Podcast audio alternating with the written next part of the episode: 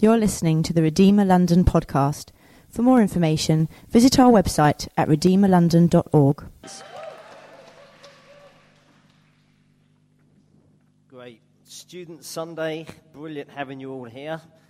I just thought I'd kick off then with a few facts, see how much we actually know about students. A couple of questions coming up here. Anybody tell me how many universities there are in the UK?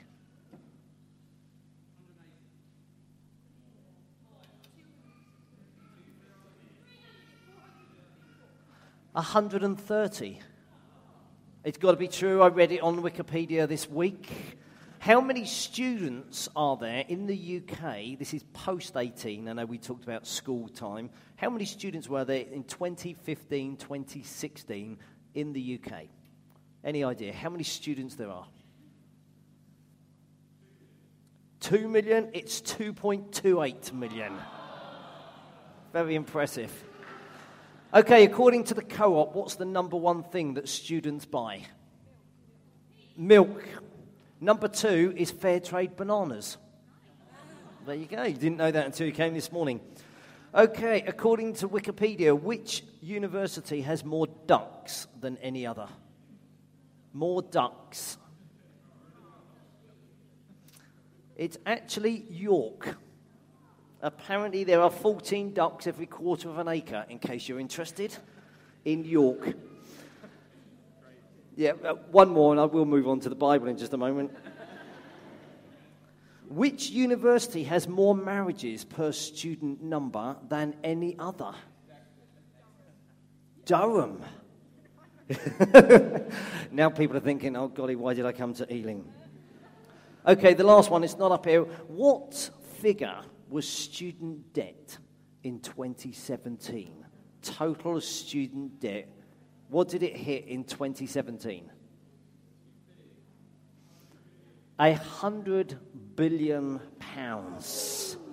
Just because it's Student Sunday, Theresa May will announce later that your fees are not going up this year and that you will not have to repay, according to the leaked report, until you hit £25,000. Bad news is, if you're starting student life, you would have racked up £5,800 in interest before you finish university. Welcome to church. I have three children. Uh, one has finished university, the other two are at university. When my children went to university, my wife and I wrote them a letter we felt it was an opportunity for them, post 18, leaving home, to have something in writing from their parents just to say, actually, we really love you. We're really proud of you. In the 18 years that you've been at home, we've seen how your character's developed, and we're thrilled. And for all three, we've done it as a little sort of tradition. We've also given them four things we'd like to warn you about in university life actually, as a student, I think there were some challenges. And this morning, I'm not going to read you one of my letters, I'm going to read you one from the Bible. Because actually, Paul was writing to this church. And it's almost like saying, I want you to know that there's going to be some pressures in life, but I love you and I'm for you, and I'd love to give you some advice. We're going to be looking at this letter in the next six weeks. It's Colossians, and I'm going to read from verse 1 of chapter 1 to verse 12. It goes like this Paul, an apostle of Christ Jesus by the will of God, and Timothy, our brother, to God's holy people in Colossae, the faithful brothers and sisters in Christ, grace and peace to you from God our Father. My Bible's got a heading Thanksgiving and Prayer. We always thank God, the Father of our Lord Jesus Christ when we pray you. Because we have heard of your faith in Christ Jesus and the love you have for all God's people, the faith and love that spring from the hope stored up for you in heaven, about which you've already heard in the true message of the gospel that has come to you. In the same way, the gospel is bearing fruits and growing throughout the whole world, just as it has been doing among you since the day you heard it and truly understood God's grace. You learned it from Epaphras, our dear fellow servant. who is a faithful minister of Christ on our behalf, and who also told us of your love in the Spirit. For this reason, since the day we heard about you, we have not stopped praying for you. We continually ask God to fill you with the knowledge of His will through all the wisdom and understanding that the Spirit gives, so that you may live a life worthy of the Lord and please Him in every way bearing fruit in every good work, growing in the knowledge of God, being strengthened with all power according to his glorious might, so that you have great endurance and patience. And giving joyful thanks to the Father, who has qualified you to share in the inheritance of his holy people in the kingdom of light. For he has rescued us from the dominion of darkness and brought us into the kingdom of the Son he loves in whom we have redemption, the forgiveness of sins. Holy Spirit, we believe you inspired these words.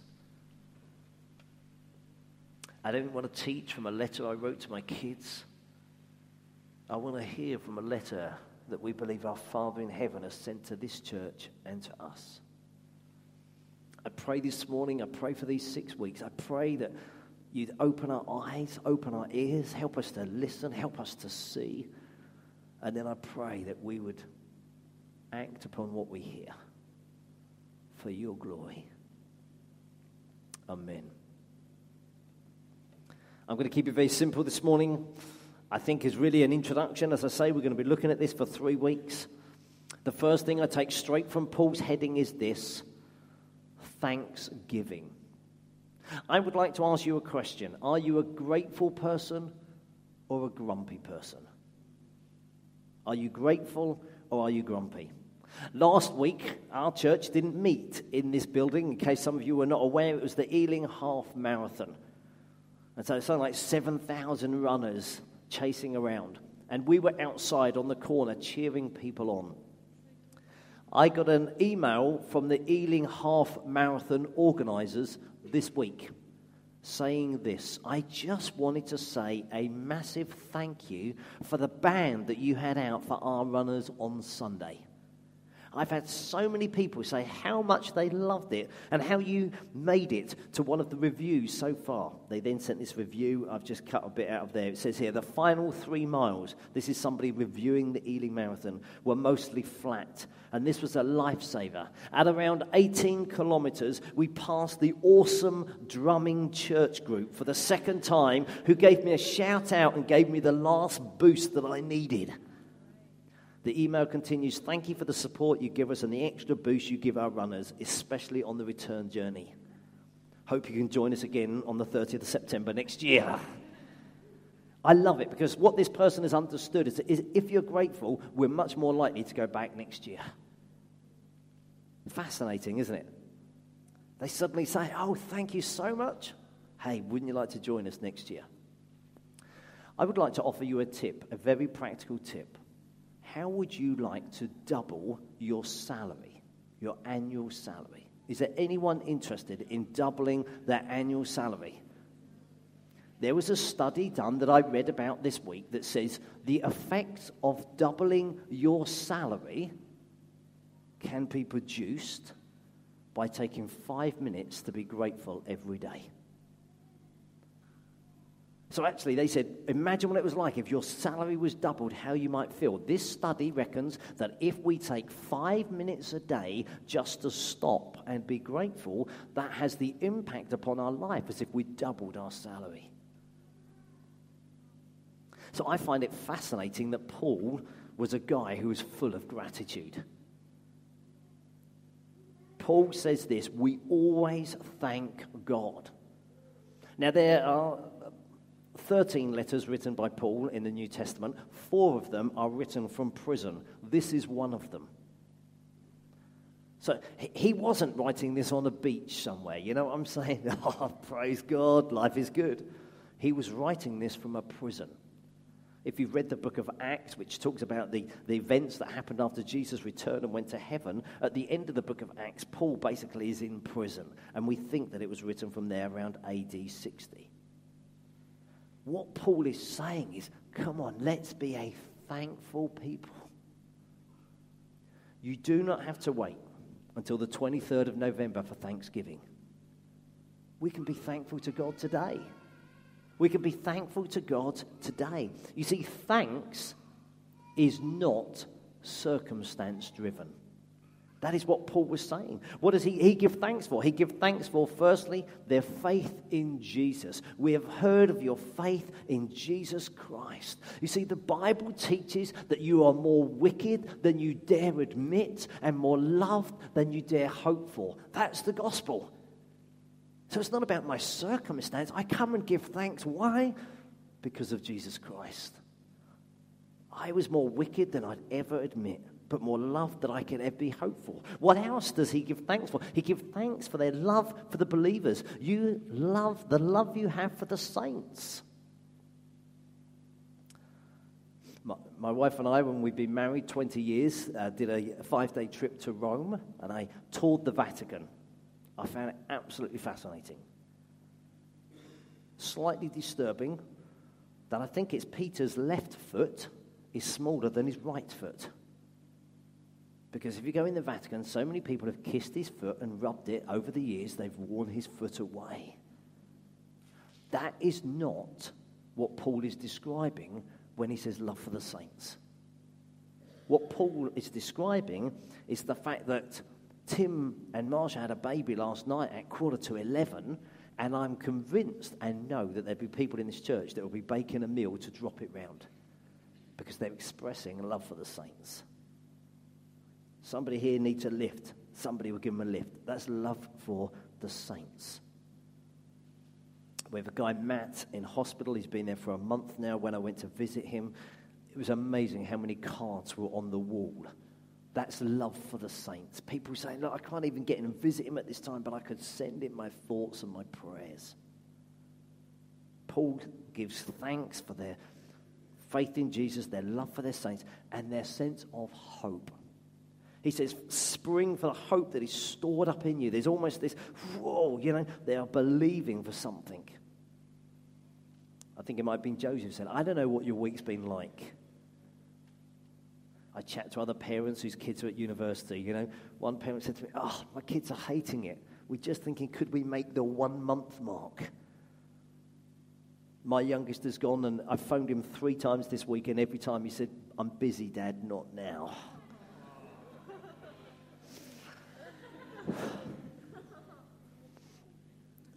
Everybody has a different approach to life. You might have pain or you might have sadness. But actually, my hope is not necessarily what's happening now. My hope is one day everything will be sorted. There will be a day, we believe. Paul was writing this. He was saying, actually, even today, look, I'm in prison, but I've got a hope for eternity. A hope that one day I will see him face to face. One day he'll open the door and say, Welcome home. Come on in. I love you. What else is Paul grateful for? He says this all over the world, this gospel is bearing fruit. You see, what he was trying to say is ingratitude. I don't want you just to think the here and now. I don't just want you to think, even Sam brought this word about our own lives. Lift up your eyes. Around the world in the last 100 years, the number of believers in sub Saharan Africa has gone from 9 million to 516 million. I think Paul would be writing saying, Come on, let's be grateful. Why is this? Lift up your eyes. What's God doing? They reckon in the Philippines in the last 100 years, the number of believers has grown from 8 million to 87 million. What would Paul be saying? Come on, lift up your eyes. I mean, China, I don't know how they make these numbers up, but they reckon in the last 100 years it's gone from 2 million believers to 67 million.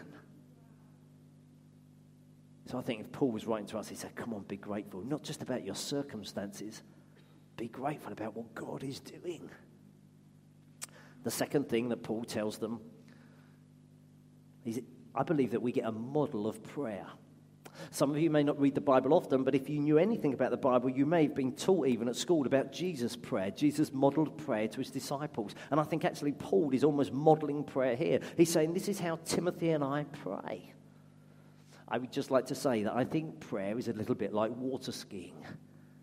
You cannot learn it in a classroom. You've got to get out, you've got to do it. You've got to put on the water skis, you've got to hang on to the boat, and you've got to go. That's what I loved about our week of prayer. People gathering. We've just finished a week of prayer and people gathering together. Who knows what God will do? Well, we know that Paul is, what's he praying about? He's praying that the people will be sensitive. Ask God to fill you with the knowledge of will. He's, uh, he's praying that the people will live a life worthy of the Lord. He's praying that the people would live a life acceptable to please Him in every way. He's praying that the people will live a useful life, bear fruit in every good work. He's praying that the people will live a dependent life, being strengthened with all power. He's praying that the people will be brave so that you may have great endurance. He's praying that the people will be grateful, giving thanks to the Father. He's praying that the people will live expectant lives. You're to share in the inheritance of the saints. He's praying that the people will live a united life. You're saints of the kingdom, the kingdom of the Son that He loves. So, as we look at this book, I think, what are you praying? What are you praying? Charles Spurgeon, who was a preacher based in London, they reckon that he brought revival to Victorian London just because he mobilized his people to pray. I love that. William Booth, who uh, led, sent a revival out from London literally to the ends of the earth. Uh, Wilbur Chapman wrote about his life. He said this of William Booth He talked with God about the outcasts of London, the poor of New York, the lost of China, the great world lying in wickedness. He opened his eyes as if he was looking into the very face of Jesus, and with sobs, he prayed God's blessing. And there's almost this understanding that these guys that made a radical impact, they prayed. Paul is writing this letter and he said, I want you to be grateful and I want you to pray.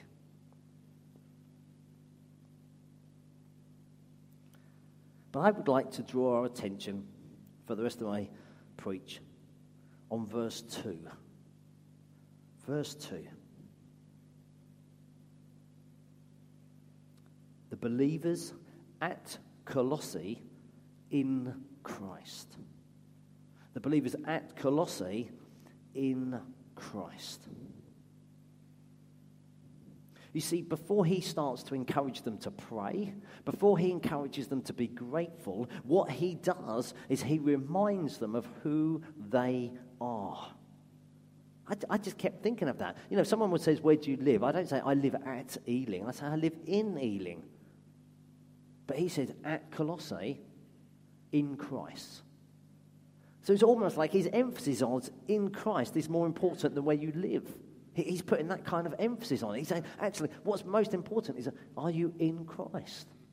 Because if you're in Christ, that changes it. You could be at Colossae, you could be at Rome or at Ephesus or wherever it was. Are you in Christ? I would like to suggest that as we look at this, I'm going to ask you if you've got time this week, read the book of Colossians. You get much more out of the preachers for the next six weeks. But if you read through it, you will pick up that this is a major theme of the whole book. Are you in Christ? In chapter 1, verse 14, it says, In whom we have redemption. We read that there. Chapter 1, verse 19, in him all the fullness of God was pleased to dwell. It's all in him. In, one, in chapter 1, verse 22, we are reconciled in his body of flesh. That's how it worked. In chapter 2 and verse 3, it says, In whom are hidden all the treasures of wisdom and knowledge. Chapter 2, verse 6, we continue to live in him. In chapter 2, verse 7, we're rooted and built up in him. Chapter 2, verse 9, in him all the fullness of deity dwelleth bodily. Chapter 2, verse 10, you have been filled in him. In chapter 2, verse 11, it says, you were circumcised in him. In chapter 2, verse 12, it says, in him you were raised up. In chapter 4, verse 17, it says, fellow servant in the Lord. Chapter 4, verse 17, the ministry you have received in the Lord. Now you think, Pete, you've gone overboard. The reality is, the amount of verses I read from that one book are proportionate to the amount that Paul uses right throughout the Bible. So they reckon he wrote 13 books, but he used this phrase 160 times. So if you were to look right across it, you would have that kind of approach. You see, Paul says this activity is determined by identity. Activity is determined by identity. You see, Paul did not, preach, did not plant this church. We actually think Epaphras was called Aphrodite, and we think that actually he was a pagan from Ephesus. Paul, we know, spent about three years in Ephesus. So when he was there, this student had learned from him and then gone back to Colossae, they think, and then started the church. We are not aware that Paul ever visited the church. Didn't plant it, didn't visit it, but we're aware the church has got into trouble. And if you want to do a bit of studying around in, in, the Bible, you will understand that Colossians was actually written to try and sort out heresy. So, what was the heresy? Well, some people think it was ceremonialism. Basically, there was lots of strict rules. Look, if you're a Christian, you don't drink this and you do drink that. If you're a Christian, you must eat certain foods. You must get circumcised. It's all to do with ceremony. Other people think he was writing about asceticism. Asceticism is you get rid of everything nice and you just live a poor life because it says, do not handle, do not taste, do not touch in chapter 2. Some people think from chapter 2 it was to do with angel worship, and they'd got caught up in cookie supernatural stuff. Other people think it was just there was a depreciation of the value of Christ. And we'll be looking next week at how Paul answers that. Some people think he was answering Gnosticism. Gnosticism was a, a, way where you divided the spirit and the physical. The physical, didn't matter, but the spiritual was really important. And so some people say he was writing to try and answer that. Other people say that he was answering the reliance on human wisdom and tradition. You know what I think? I haven't got a clue. And I'm not really sure it matters. What we do know is that he was opposing heresy, but he didn't focus on the heresy. He focused on who they were in Christ. The danger is with religion, we focus on the behavior. What? You did that? You turned up then? You thought that? Paul is confronting people that it's not gone well. But he doesn't say don't. He's actually saying, before anything else, this is who you are in Christ. And that changes everything. I believe that this book would definitely help students. And whether you're at university or not, I think we're all studying at the University of Life. You see, I think this book would really help us because we all face the two pressures that students do. Number one, the high pressure to conform. And in the book of Colossians, he's challenging a people that basically are conforming to stuff that they didn't first hear, but they're obviously behaving in a certain way because others were. And I think in our social media saturated society, there's always a challenge for us to conform in the way that we behave. And so I believe the book of Colossians will help us as we look at this. I think the other one, which is maybe more contentious, is that actually Paul is writing about absolute truth in an age of relativism.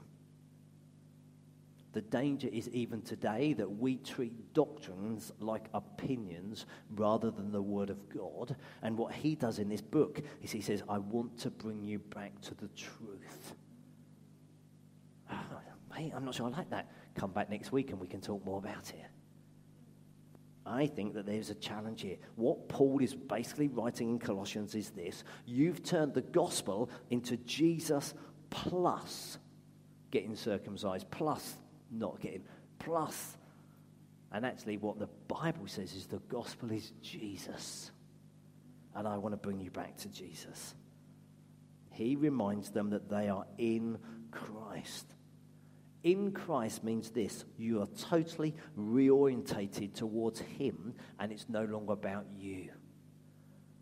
You see, I think sometimes we've forgotten this. In Christ means I've repented. Repented means I've turned away from my sin, but I've not turned to myself, I've turned to God. And so he was saying that in Christ you turned away from your own thing, you've turned towards God. Now that you are in Him, this changes everything. We had the privilege, I believe, as a church, of going through a course called Freedom in Christ some years ago.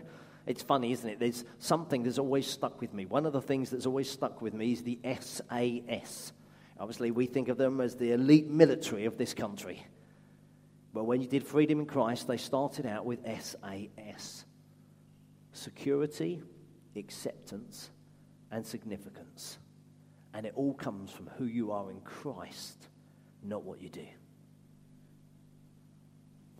I think we need this as students. I think we need it in life.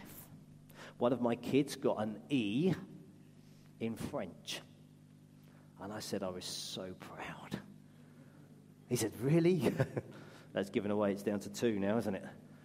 I said, the reality is you've got a one for your classroom effort, you've got a one for your homework effort, and you've got a one for your coursework. You couldn't have tried any harder. But as a parent, see, I was always saying, oh, how do you do this? I tell you, when it comes to God, you don't even have to do that. You get a one because you're in Christ. And you think, oh, I've not tried. You, you get it. And so I'm going to ask us each to say this out. I've put some verses up here which are in him. The first one is significant, if we've got that here. Sorry, a little bit small here. I just want you to say, I may approach God with freedom and confidence. Let's say that. Next one. I have been chosen So, where's your significance? Your significance is in Him. How do you know that you're accepted? Well, I've got two verses on that one as well. I have been bought with a price. I belong to God. Ephesians 1 says this I have been adopted as God's child. That's amazing, isn't it? How can you be secure? Because Romans 8 and verse 1 says this I am free forever from condemnation. And 2 Timothy 1 verse 7 says this I have not been given a spirit of fear, but power and love. I tell you, I, I believe this, this letter is just going to transform us. I hope my kids keep the letter that Nikki and I crafted for them, thought about it, prayed over them. But I have no idea. But I know this letter has been preserved. Because actually, I believe that God still wants to speak to us now. What could you take away from this one? You could take away first and foremost, actually, I want to be more grateful. Fantastic. You could take away something, I'm going to pray. Prayer changes things. Should I just say that again? Prayer changes things. It's phenomenal. Or you can take away that in Him, in Him, in Him, there's total transformation. Next week, we're going to be looking at the amazing passage that comes straight on the back of this, but I'm not allowed to preach two sermons in one go. So I'm going to pray and then I'm going to hand back to these guys. Father, I want to thank you for the amazing truth in this letter we know that Paul was scribing it with Timothy, but honestly, we believe that you're writing to us. Lord, as we look at this over the next six weeks, we're asking that, yeah, we would be more grateful. We wouldn't succumb to advertising that always tells us we need something new and better and shinier. I pray that we would be more prayerful. We don't just attend a lecture and think, oh, I, can make my own notes. I pray we start every day by expressing our love for you and our dependence upon you in prayer. But I pray above it all that we go forward, thinking, God, if we're believers, we are in Christ, and my whole activity is shaped by my identity. I can be more forgiving, more gracious, more loving, not because I'm trying harder, but I'm in Christ and it totally transforms me. We thank you for that. In Jesus' name, amen.